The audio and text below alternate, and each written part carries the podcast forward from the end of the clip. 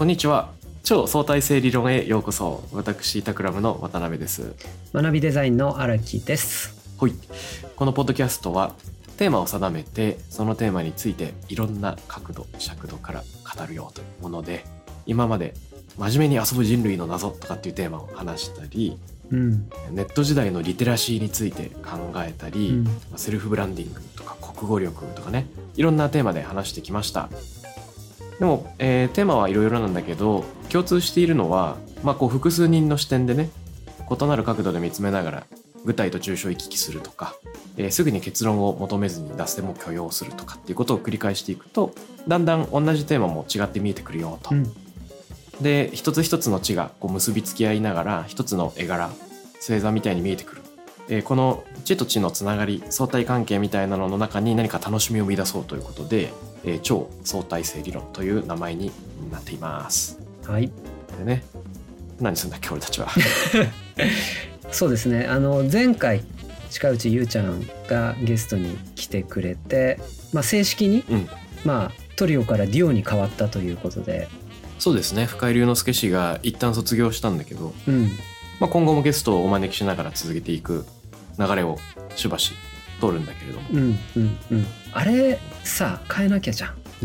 表紙というかなんだっけ、画像ね画像変えなきゃですねちょっとそのうち変えましょうはい。そんなこともありまして、なのでちょっとね、スポンサーの方もぜひ募集をしておりますので。あ、そうですね、聞いてる方で企業の方とかでね、このポッドキャストぜひ続けてほしいと応援したいという方がいたら、ぜひ教えてもらえたらいいなと。なんか編集とか、もろもろにかかっている実費を少しでもサポートしてくれる人がいたら嬉しいななどと思っております。そうですね、なんか不思議なこうリスナーコミュニティだと思うので、こういうコミュニティに向けて何かメッセージを伝えたいというですね、法人の方とかいらっしゃったら、なんかね、いろいろコラボレーションとかの可能性もあると思いますので、ご検討いただければ。あとはあれですね、卒業とはいえ深井のりゅうちゃんに僕とヒロさんで今度会いに行くっていうイベントが控えててね。そうですね、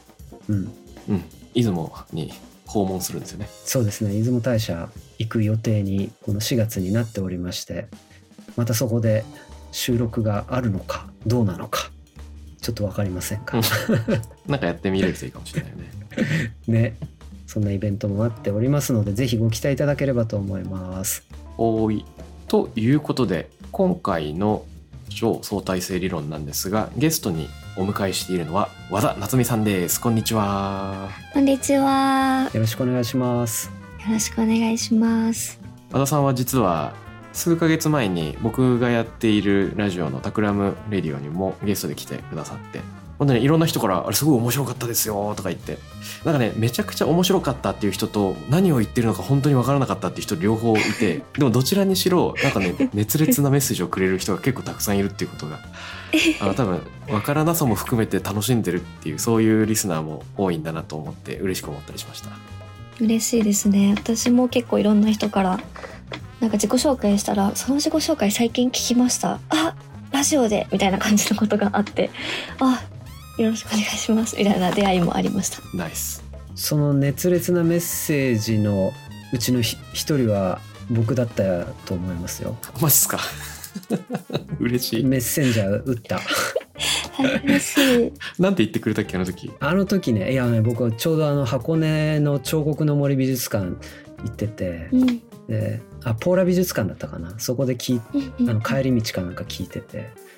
その道の風景とすごい夏美さんの声がマッチしててね、良かったんですよ。そんなどうでもいいことはあれなんですけど、でこうちゃんに、いや超相対性理論のゲストに夏美さんどうって言った記憶がある。そうだね、すぐそれ送ってくれたよね、ゲストでお呼びしたいって言ってくれたので、ここであれ、2人は話すのは初めて初めましてです、はい、初めてです。いいじゃないですか。どんなケミストリーが始まるか楽しみでございますよ。なんかあれですよね、夏美さん本当に声がいいですよね。あ、嬉しいです。わかる小さい時に学校の先生に声優になるといいよって言われて、すごいそれだけ記憶に残ってます。一番なんていうんですか、小学校の時の先生から言われた言葉の嬉しかったランキング、はい、すごくいいじゃないですかありがとうございます。あ、自己紹介ですよね。あ、そう、そうだね。初めての方もいるかもしれないんで、よかったら和田さんから簡単に自己紹介をお願いします。はい。和田夏美と申します。私はインタープリターって名乗ることが多いんですけども、手話通訳をずっとやっておりまして、うん、自分の第一言語が手話でもあったことがあって、家の中では視覚の言語を扱いながら、家の外では音声の言語で出会いながら、その視覚と聴覚のそれぞれの、感覚世界だったり、そこから広がる、思考みたいなものの違いや文化の違いみたいなことに触れながら、通訳をずっとやってきまして、その通訳をする過程で、その伝わらなさとか言葉にできなさみたいなものとかを翻訳するプロセスに描くとか、あと撮るとか、そういういろんなゲームを作るとか、あと翻訳を私がするのではなく、お互いにちょっと違う出会い方をすることで、その体を介したコミュニケーションを図るみたいなワークショップを作らせていただいたりとか、そういった感覚を通した翻訳っていうのをテーマにしながら、いろいろなものを作ったり、ゲームを作ったり、遊びを作ったりしたり、あと研究をしたりとかっていうことをしているものです、うん、よろしくお願いします。はい、よろしくお願いします。その手話っていうのが視覚言語というカテゴリーに入るっていうこと自体があれですよね。僕も和田さんと何年か前に会って話を聞いて、そういう風に表現するのかってこと自体がまず新鮮な驚きだったけれども、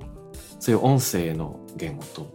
視覚の言語っていうような切り分け方が世の中にはあるんだなっていうね、それ自体がまず学びだったんですね、うん、具体的にその翻訳者というか通訳者というか、はいはい、そういうことがメインの仕事になるんですか？それともどんな感じで仕事のポートフォリオがあるんだろう？ポートフォリオは月に2回大阪府の実は手話言語条例っていう条例があるんですけど、手話の言語条例、その条例の中の NPO で子ども0から3歳小学生の子どもたちが言語を獲得していく様子をずっと研究員として研究して追いかけているっていうのが一番メインになるのかなと思います。あとは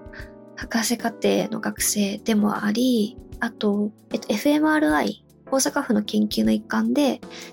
脳科学の中で手話を読み取っている時の脳活動がどんな風な、言語野なのかどうなのかっていうところを見ていて、うん、めっちゃおもろいですね。言語野なんですけど。言語野なんですね。言語野なんですよ。で、それが、なぜ言語野になるのかっていうところが、なぜ映像のものを言語としていかに言語をたらしめてるのかみたいなことを追いかけているのが一番メインで、あとは本当に現場に手話通訳で入ったりとか、講演会だったりワークショップだったりダンスだったりエアリアル空中ブランコとかの通訳をしたりとかあ、そうですね、本当にいろんな現場におけるコミュニケーション方法を作ったり、あとゲームとかボードゲームとかは作らせていただいて、ゲーム屋さんに置かせていただいたり、小学館の付録を作らせていただいたりとか、そういったゆらゆらしながらいろんな副産物ができていくっていうような感じです。なるほどね。なんかまだ自己紹介でテーマに入っていない中で脱線しちゃって申し訳ないんですけど、ちょっと脱線しちゃうと、はい、今の話で思い出したのはつまり手話を受け取ってる人、うんうん、受け手側の FMRI で言語野が復活してるっていうことで合ってるんですか？そうです、そうです、動いてる。はい、面白いですね。思い出すのはメアリアン・ウルフっていうタフツ大学の研究者がいて、その人が書いてるプルーストとイカっていう本があるんですけど、うんうん、文字を読むっていうのはどういうことなのかっていう、読書は脳をどう変えるのかみたいなテーマの本があるんですけど、そこで彼女が語ってるのは独自文字を読むっていうのは人間の脳にとってすごく新しいことだっていう話をしてて、でもちろん手話を見るっていうのと文字を読むっていうのはちょっと違うのかもしれないけど、ちょっと連想でつなげて勝手に話すと、はい、文字が生まれてまだ 5,6,000 年しか経ってないので、人間の脳っていうのは特に何て言うんでしょうか、文字独自っていうのを知らないまま進化した期間の方が圧倒的に長いので、文字は読めない脳としてなんかまず生まれてくるんだけど、脳の回路、いろんな複雑な脳の回路をなんていうか、すでにある回路をサーカスのようにこう組み替えながらネットワークを作って、回路を流用しながらリサイクルしながらっていうふうに本に書いてあるんだけど無理やり文字を読むのであるみたいなことが書いてある。それ面白いですね。でなんか脳はもともとね、読むようにできてないんだけど、読めるように複雑なネットワーキングを行うのであるっていう、で失読症みたいな症状があるっていうのも、まあ、納得だよねっていう、もともとそういう風になってないから、それはそうだよねっていうことがなんか論じられてるんだけど。ああ、面白いですね。なんかそれで言うと、こうなんていうんですかね、ニカラグア手話っていう手話が一番最近できた言語だとされていて。何手話？ニカラグア手話です。ニカラグア、はい。で、言語学会でも言語の成り立ちとか起源っていうのはもうディスカッションすなってことになってて、なんかもうわからないし、言語がどうやってできたのかっていうのは解明しようがないから、もう言語学会の中でもその議論は一回置いとこうみたいになってるぐらい、言語のでき方って未知なんですけど、では最近それこそできたとされているニカラグア手話が50年前、いや嘘ですね、わかんないです、40年前ぐらいかな、できた時のことをやっぱり言語学者の皆さんはすごいワクワクしながら追いかけていて、でそこではそのニカラグアっていう場所が、政治だったりいろんなところが変わっていって、で聞こえない子どもたちのための学校を作ることが必要だろうっていうところでろう学校ができていくんですけど、できて、でドイツから先生を呼んで、聴覚講話法っていう方法で、言葉、口の動きとかっていうのを教えようとするんですけども、まずその言葉を持ってない子どもたちがいっぱい学校に集まった時に、何をそもそもされてるのかもわからなくて、それがこうインプットしきれなかったところがあって、でもその間にいつの間にか子どもたち同士でさまざまなサインが生まれていって、でそれがみるみる間に文法構造を持つ言語として成立していき始めるっていうことが起こって、でそこで言語学者の人が、その子どもたちが何やらサインでコミュニケーションをとっているんだが、先生たちにはそれがわからないので、言語学者の先生、それをどうにか解明してくれないかっていうので、アメリカの言語学者の先生が派遣されて、そこで子どもたちの言語を解明していくんですよね。超面白いねそれ。その人たちは耳が聞こえないんですか？子どもたち、そうですね、耳が聞こえない子どもたちで、そうなんですか。手話の起源がほぼほぼろう学校から出来上がっていて、その聞こえないっていう条件が同じ人同士が出会い、その中でコミュニケーションの試行錯誤を行うことで言語が生まれていくっていう。でしかもそれが、あるコミュニティやある人数いることで、さらにそれがどんどん巧みに、言語として聖地化されていくっていうプロセスをたどるんですけど、そうなんです。そういうことがあったりもして、で脳科学のところでも、もうその手の動きによるルール、文法みたいなものを人間の脳がおのずからこういろんな回路を駆使して読み取っていくっていうことをしていて、でそれが言語やというか、ブローカーの中でその進化していくというか、脳の中で映像から言語というものをこう作っていくっていうののところが、発火するというか、回路として動き出していって、言語として読み取れるようになるっていう感じなんですけど、それは外国語獲得に結構近いというか、手話話者の人たちにとっては手がバッと動くっていうことが一回言語のルートに入って、でそれでこれは手話じゃないとか、これはジェスチャーだってことを見分けたりするみたいな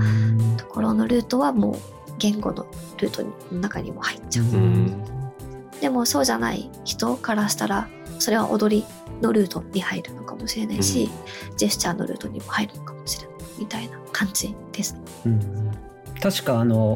メアリアン・ウルフの本で、その表文字と表意文字で動いている脳みその部分が違うっていうところは記憶があって、漢字と例えばアルファベット読んでる人って脳が反応してる場所がちょっと違うみたいな、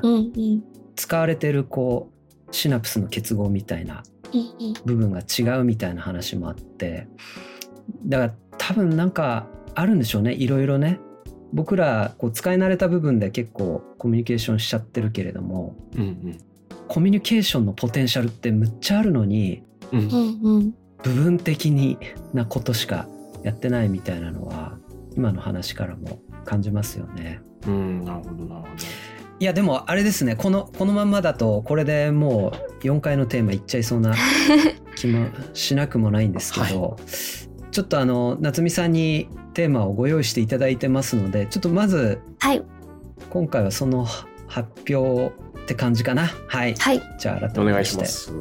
ますさせていただきます。今回ちょっと皆さんとちょっとかなり壮大で、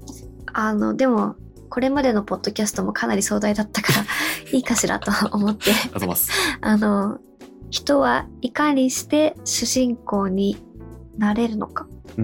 人はいかにして主人公になれるのか。なるほど、はいはい、実はこのテーマが出てきたのがこの収録の、ちょっと前すいません、なんだろうみたいなね、でも面白そうみたいな、なのでいいですね、人はいかにして主人公になれるのか、なんでこういう問いが生まれちゃったんでしょうか、和田さんの中で。そう、なんかちょうど去年ぐらいからデサイロっていう研究プロジェクトの、研究助成みたいな形の人文系の研究プロジェクトがあって、そこに採択いただいて、生き生きするっていう実感について調べるっていうのをずっとやっていて、生き生きするとか、なんか岡清が主にガーッと走っていくみたいな幼少期の熱量が今私の中の数学にあるみたいなことを言ってたりするんですけど、なんかそういうこうときめいてやまないこう走りに行きたくなる衝動みたいなことを、なんかどういうふうに人は持つのだろうかっていうことを調べていって、でその中で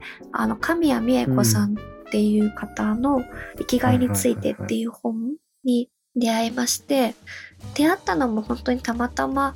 お誘いいただいて、岡山に行った時にその行ったカフェの書棚にあったんですけど、私が行かせていただいているというか通わせていただいている長島っていう島が岡山にあるんですけど、そこが長島愛生園っていうハンセン病の方々の隔離の島だったところ でそこで、カフェをやられている方から見に歴史館だったりとか島だったりとかカフェに、遊びに行きませんかということでお誘いいただいて、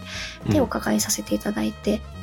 今これまでも3回4回ほどお伺いさせていただいてるんですけど、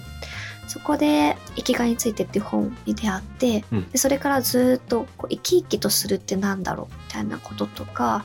あと私の職場で出会う子どもたちが言語を獲得していく過程で思いもよらないようなこう変化というか、こう躍動感に包まれる瞬間みたいなものを多々見ることがあって、でそういう躍動感みたいなものが、とてつもなく人を動かすなというエネルギーのことをなんだろうってずっと考えているんですけど、なんかそうした時に友人からプシコナウティカっていう本を紹介していただいて、これはイタリアで精神医療の人類学で、イタリアで精神病院を廃止するっていう動きが1978年に起こって、そこのバザーリア法っていう法律の変遷というか、でき方だったりその後についてずっと追いかけた広島大学の松島先生っていう方の本なんですけど、そこにその精神医療の大事にしている3つの軸として主人公であることっていうのが今一番最初に出てくるんですね。でそこがすごく私の中でなんていうか大事だなって思いながらも、大事だけどできるみたいなこともまたの疑問としてちょっと浮かんだりもして、皆さん主人公に慣れてますかみたいなこととか、うん、なんか主人公にいかにしてなり合うことができるのかみたいなことを話したいなと思って今日はちょっと出させていただきました。なるほど、うん、なんか分かったような気もするし生き生きとするっていうところまですごい腑に落ちている。でもなんか精神病院のイタリアの話は実は僕も別のところからたまに読んでいて、うんうん、エツィオ・マンズィーニってデザインの学者がいるんですけど、日本語だと日々の政治っていうのが BNN 新社から出ているが、何冊か英語で出ている本の中に出てくる話なんだけど、はい、When Everybody Designs っていう未翻訳の本があり、そこに出てくる考え方で、うん、デザインに関わる人にはその2パターンがあるっていうのはなんか話があって、専門家によるデザインと生活者によるデザインっていうふうに大雑把に言うと、うんうん、で生活者が動き出すことによって社会が変革していくっていうような草の根の運動とかね、文化的な運動みたいなのっていうのはやっぱり生活者の方から始まっていくっていうような、うんうん、でそこでやっぱりイタリアのスローフードムーブメントがいかにその起こったかとか、うんうん、精神病等の撤廃、病院のその廃止みたいなものが起こったことっていうのもそういった意味では人々が自ら動き出したその結果なんであるっていうのがなんか、ね、デザインの本に語られているのを読んだことがありますね。だからデザインの定義が、うんうん、普通の、一般の人が思うよりもしかしたら広いのかもしれないんですけれども、うんうん、そこでのなんかそういえばその話どこかで触れたことがあるなという記憶で、 なんでこれが主人公なんだっけ、その一人一人が行動に移すからっていうことなのか、もしくはなんか精神病院独特の話があるんだっけ。なんかこの本を読み始めたきっかけっていうのもなんかすごいたまたま友達がすごいさまざまな事故なのか分からないですけども、そういう精神病院にその急にちょっと距離が近くなった時期があって、でそれでこう精神病院ってそもそもあとハンセン病の方々のこの長島に通ってたのもあって、そもそも隔離っていう考え方ってどっから出てきてるんだろうみたいなことをちょっと気になって調べてたんです。でそしたら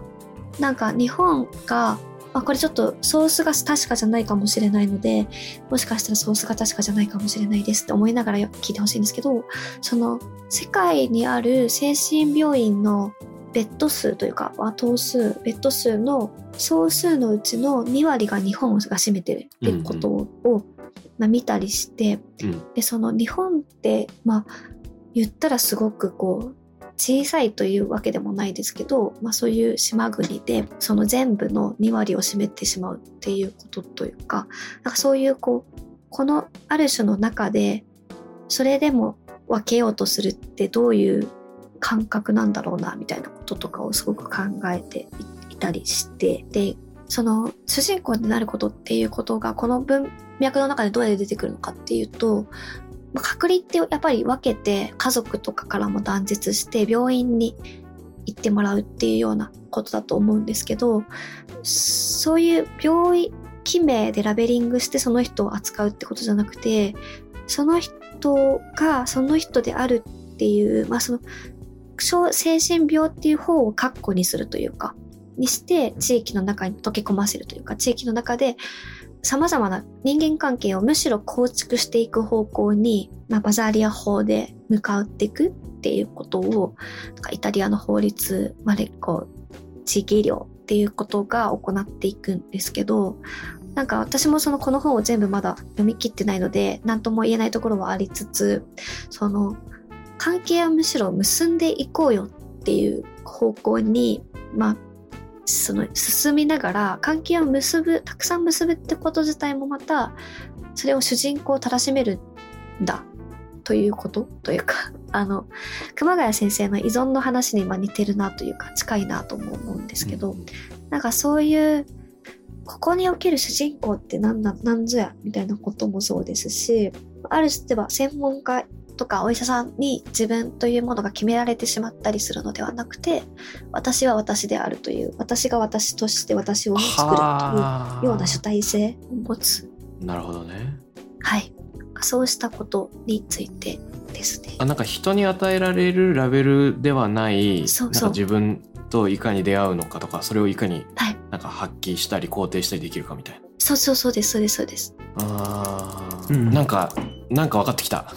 なんかあれだよね。多分この話題をその精神病床とかそういう話につなげちゃうと多分あんまり展開というかちょっと詳しくないからね、うんうん、だからどっちかっていうともうちょっと一般論化して、まあ、だから実存主義的な話で私たちはいかにして自分の人生の主導権を持ちうるのか、そうです的な話にすると議論としては深まりやすいかなと感じました。いいじゃん、うん、それでいこう。そうですね、はい。じゃあちょっと時間来てしまっているので初回はここまでということで、うん、はい。じゃあこのテーマでちょっと次回以降どういう展開になるのかな話してみましょう。はい、ありがとうございます。じゃあありがとうございました。次回へ続く。